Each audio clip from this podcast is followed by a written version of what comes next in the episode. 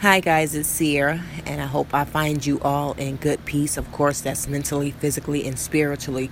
Really quick before you get out of the bed and you start your day, remember command your day. Tell your day what kind of day it's going to have. Do not let your day define you. Do not let what happened yesterday carry over until today. Today is a brand new day for a reason. Utilize it to its maximum. Trust me. If you want to change, you have to make it.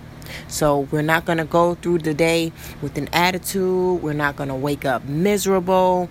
I'm not saying that you have to be Mary Poppins happy, but for the most part, command your day and let it know no matter what happens today, I will not be defeated. I'm stronger than anything that you can throw at me. Now try me. Be blessed.